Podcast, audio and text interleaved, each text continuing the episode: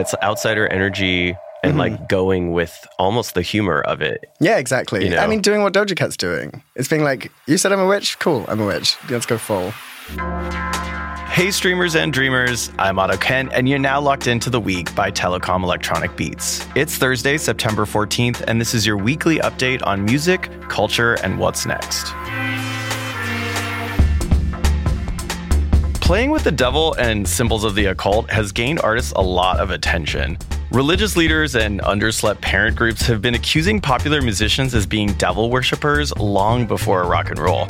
The internet and our new age of conspiracy theories have only added more fuel to that fire. In recent years, we've seen musicians flip the script for themselves using social media, fashion collabs, and influencers to provoke their haters. Lil Nas X launched a controversial pair of satanic Nike Air Max 97s. Doja Cat just transformed herself into a sleep paralysis creature in her new music video Demon. And given how trendy imagery of the occult is, those artists use it all to their advantage. But there is more to this than just going viral with sensationalism. Open up TikTok or hit the right club night, and you'll see Gen Z covered in clothes, tattoos, and jewelry remixing impious sigilism in with their diesel and BB fits. And the spell doesn't stop there. Monsters, devils, and heathens are also invading the songs, album art, and performances of a new generation of hyperpop acts and DJs, a lot of them queer identified. To talk about all the hubbub on the woo woo, I asked the mystic creature herself, the artist Sarahsson from the UK, to join me in the studio. She's part of a vibrant scene of musicians, artists, writers, and performers who have woven the ancient folklore of Northern England and Wales into their art. She's here with me to debunk and demystify why queer people identify with witchery, the sounds of transmutation, and occulting pop music. Well, thanks for making some time in the studio with us today to talk about a really uh, fun subject, which is Satanism. Straight off the bat. what are your thoughts on cyber sigilism tattoos? Uh, I don't know. I was when I first when they first started appearing and no one really knew what they were. It was just kind of like the next step of tribal tattoos, basically. It's it's so people can get tribal tattoos still and not be kind of cancelled for cultural appropriation. It seemed, but there there is something really cool aesthetically about them. Um, but I think they're already starting to look a bit dated. For sure, which I love. but are they the first like TikTok tattoo? Ooh. I feel like I only know about cyber sigilism tattoos because of TikTok. I don't know. I think because I mean, stick like kind of bisexual stick and poke tattoos have been around for however long. I don't know, and True. they they were sort of like pre pre that. I think. I guess it's more the name for me, which Hmm. is why we're bringing it up at all because it has this word sigilism in it and then this word cyber, which to me is kind of like the perfect way to sum up the topic of today, which is like uh, cyber culture, social media, the way in which like uh, marginalized communities in, in the art space are like sharing all this information that is non-Christian or like non-traditionally available, uh, researched stuff. You know, Yeah. unless your mom's a witch. Which I mean, to be fair, in Bristol is is more common than than you'd think. Okay, fair enough. And then, yeah, sigilism, which is this idea of like bringing all of these symbols that are very, very old, often sometimes are tattoos and people have no idea what they mean, uh, into like the popular culture, the mainstream culture, the queer culture in music, dance music, fashion. And I think you're the perfect person to chat about this because the last time I saw you perform, there was a freaking fable in the middle of the performance, a sa- satanic sounding, not actually, but you know, it got a little dark there. yeah, it's um. Yeah, my boyfriend helped me um, record it. It's basically a poem that he wrote about being swallowed by a whale. Um, but it's kind of it's taken from all these sort of different research points of um, James Bartley, this 17th century sailor um, who was supposedly eaten by a whale, and his flesh got like bleached white by the belly acid of the whale, and he was found afterwards alive. But no one really knows how true it is. There's like excerpts from uh, 20,000 Leagues Beneath the Sea. There's little bits from Jonah and the Whale. There's all these and like Moby Dick. It's sort of a, a culmination of all these sort of like old whale tales coming together to Oh this my God, really juicy, bubbly, like disgusting. And were you in a thong while you're doing that performance? uh, nearly always. okay, so whale tail fully, 100%. circle, yeah. Love it. Cyber sigil. Exactly. and also, I think I just got my um, my newest tattoo, which is a little bit cyber sigilistic. Fantastic. I love it. We'll have to get a pic for for the Oh, for the playlist. So, have you been following any of the latest on Doja Cat? and her deciding to come out as a demon and use a lot of like yeah satanic Bits and or bobs. I mean, I really love her, and I like. It seems so obvious to me that she's like trolling everyone because she she shaved her head, she shaved her eyebrows, and everyone was like, "Oh my god, Doja's fallen off," and so she's taken that and running with it to like the nth degree, and just like. Like yeah, people saying that she's a Satanist when she hasn't made any of those remarks herself, and she's like, "Okay, cool, now I'm a Satanist," and she like paints her full body jet black and is like crawling around on the ceiling of this random woman. It's incredible. I think it's just like it's theater. It's really fun. It's full pulp culture, but like pe- people don't seem to be getting it. People are really, really worried. I think that it might be a trend in in popular culture and popular music the the use of like pagan imagery and anti-christian in- imagery as like a career shifting moment for people to like Ooh, get away from their wherever they've been pigeonholed Mm-hmm. like doja for example had this big hit even though she i don't think that that was her trajectory there was this one song that sounds like it could be played at a wedding it was super popular and then The all say a so the other one. yeah, exactly. Yeah, and you, like the videos of her performing it where she absolutely hates being there, just hysterical. I love it. So I think that's like the opposite side of the coin of Mm-hmm. wh- what you do when you reference like uh, any pagan imagery or folklore. This is something that's truly a part of your world. Yeah, I mean, I think, especially because of where I grew up, that sort of imagery is just kind of is there anyway. So it, it's like whether it was an intentional uh, move to kind of use that sort of um, aesthetic or the the kind of like the symbols of that world. Um, Could you explain a little bit about where you're from and like, especially, uh, I've read a little bit about like raving around artifacts. Well, yeah, because so I'm from Devon in um, southwest of the UK, and there's a lot of like there's a lot of Neolithic sites around there. So kind of like it's quite close to Stonehenge. There's Avebury. Um, there's a lot of places in Cornwall as well. This there's like a rock called Men-an-Tol, which is just this kind of circular rock with a hole in, and they used to apparently pass women through one way to make them fertile, I think, or like to, to increase fertility. And if you go the other way, it's sort of like it beckons death. So like people who are coming towards the end of their life will go the other way to sort of like pass through. It's quite interesting, but there's a lot of this kind of stuff. Like um, there's like wooden circles as well, which you pass babies through to ensure they have a good life and things. And I, I was the only one of my siblings that wasn't passed through one, and I got tonsillitis for the first like ten years of my life, and I'm convinced that that's why. it's so ridiculous. So yeah, tonsillitis. That was the beginning of it all, That was wasn't it. it? That's where it all You're like, I'm convinced this is real. the spirits are out for me. But then, like that ended up becoming quite a big theme in in this album, at least the one that I released last year. Um, Expand on that a little bit. uh, yeah, I released this album last year called The Horgenaith, which was a word that I made up from a misheard lyric.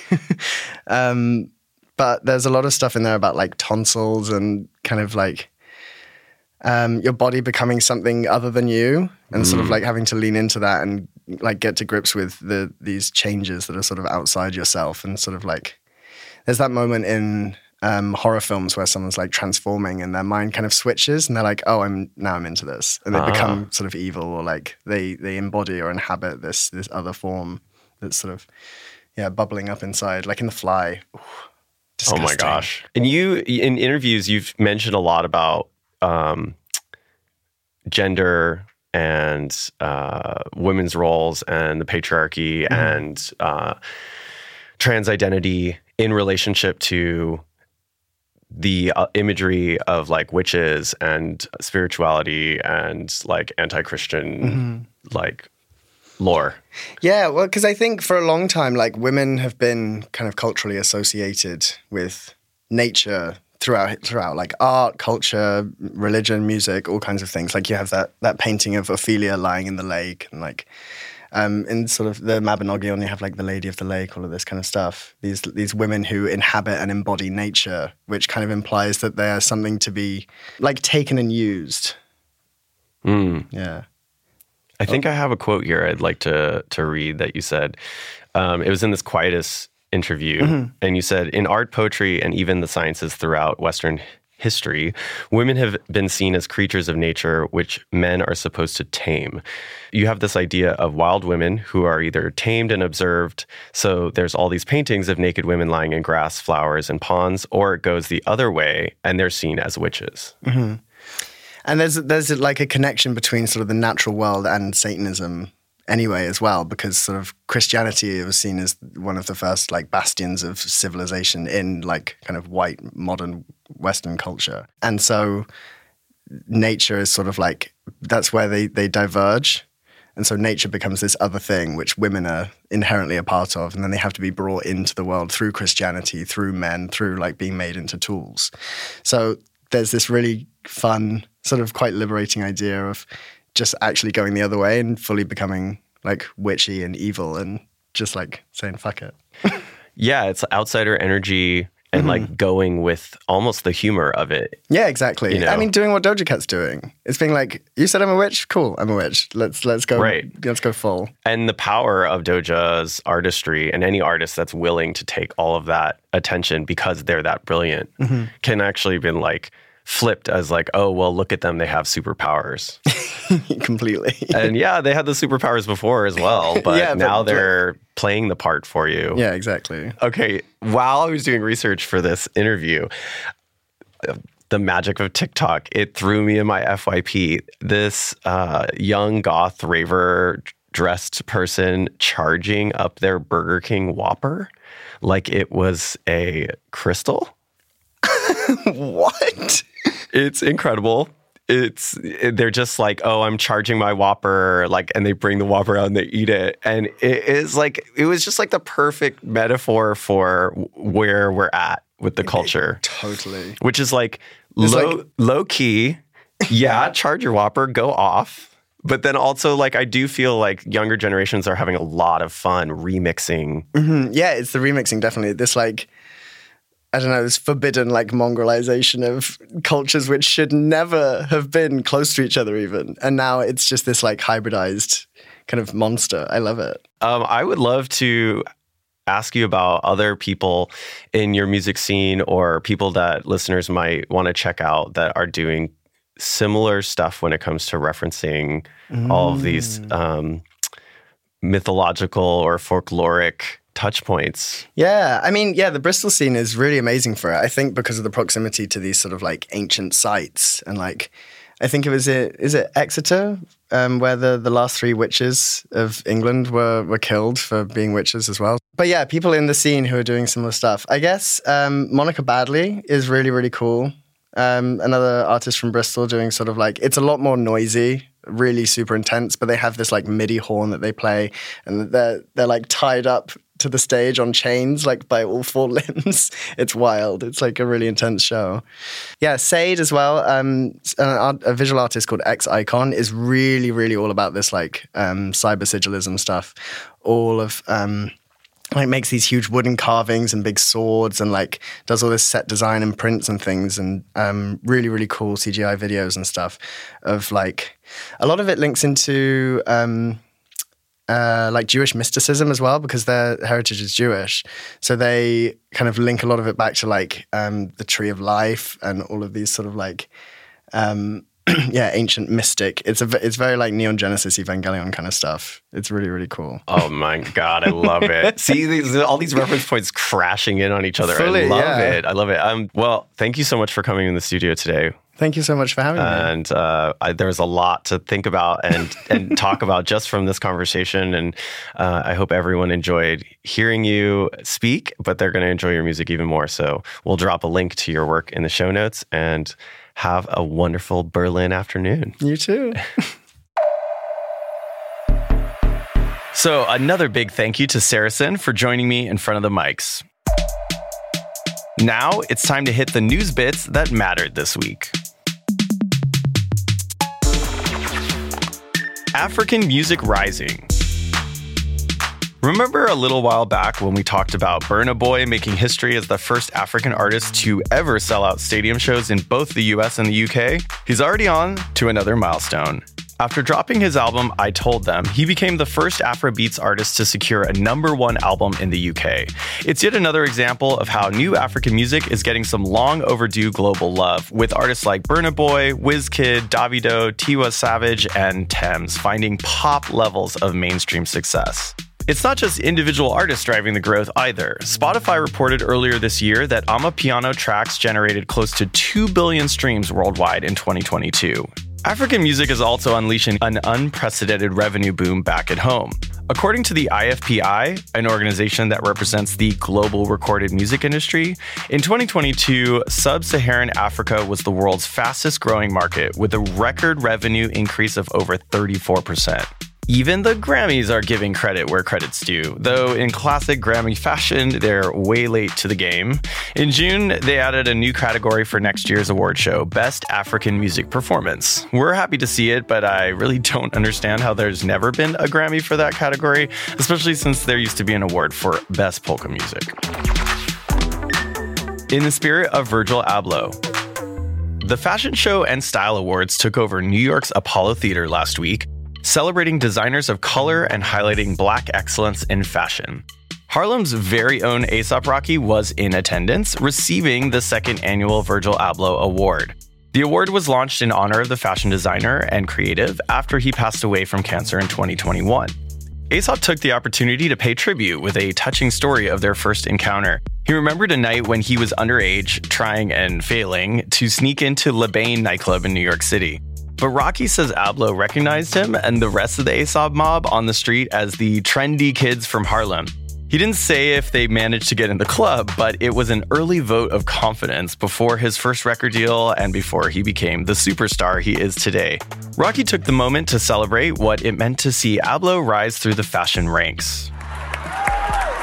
Just to see Virgil at LVMH and to be the creative director Louis Vuitton in my years of living, a black creative director, and that shit really, it, it reflected, man. I was just inspired. So I want to just say rest in peace, Virgil. And um, Harlem, I love you. Thank you for making me me. You know what I'm saying?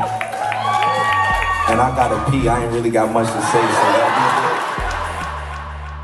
Rocky was the second person to receive the award after Issa Rae. He might also be the first ever person to ask to go to the bathroom during an acceptance speech. Laundering money with Spotify streams. It's extremely difficult to make money from Spotify as a musician. But what about if you're a criminal? According to a report by the Swedish newspaper Svenska Dagbladet, Swedish gangs allegedly use Spotify and streaming fraud to launder money. Citing four gang members and an anonymous police agent, the paper claimed that the gangs convert illegal income to crypto, which they then use to buy streams for artists with links to the gangs. And finally, collect the money paid out by these streams. Spotify denied it all, saying that the story is largely a work of fiction and calling it far fetched suggestions and hearsay. They also said that less than 1% of their streams are tampered with or should be considered artificial. But that doesn't match up with the wide knowledge of streaming fraud. A recent French study asserted that up to 3% of Spotify streams are faked, and that's only the 3% that we actually know about. It might be hard to imagine that this is a lucrative racket given how little the site pays per stream, but organized crime is nothing if not creative, and as long as the streaming sites aren't more transparent about how they track and detect fraud, people will always find ways to game the system at least as much as Spotify gamed artists by convincing them to sell their music for 0.003 cents on the dollar.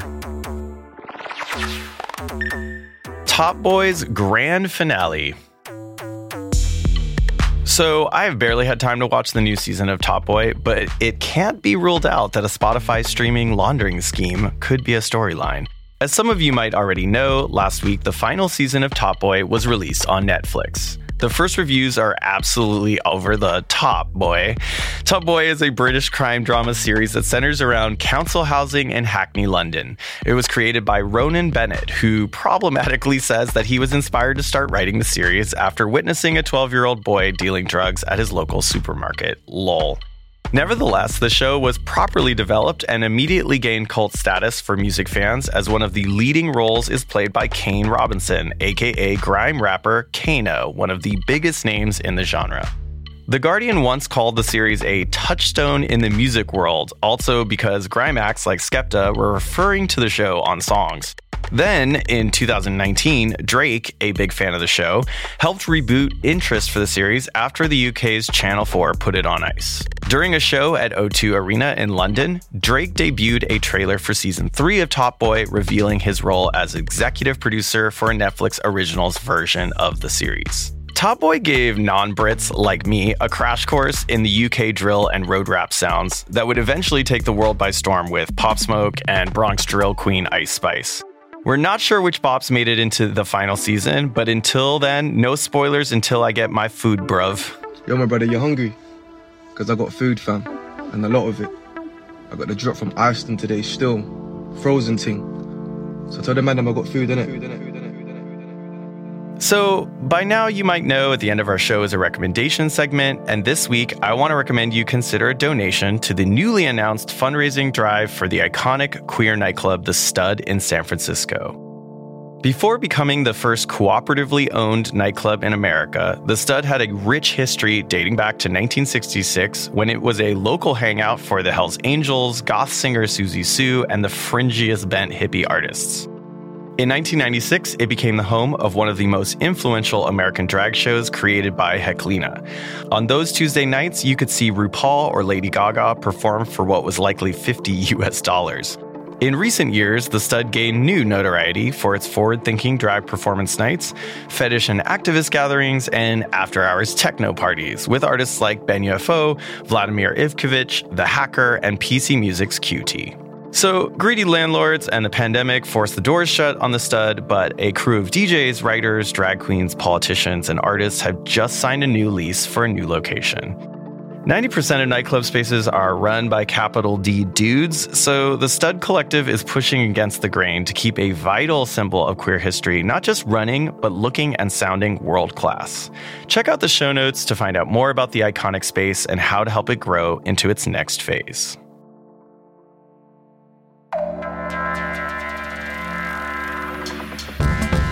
That's all for the week this week. Thank you for locking in. We are back here next Thursday. Take care and remember to stop scrolling. The Week is a production by Telekom Electronic Beats and ACB Stories.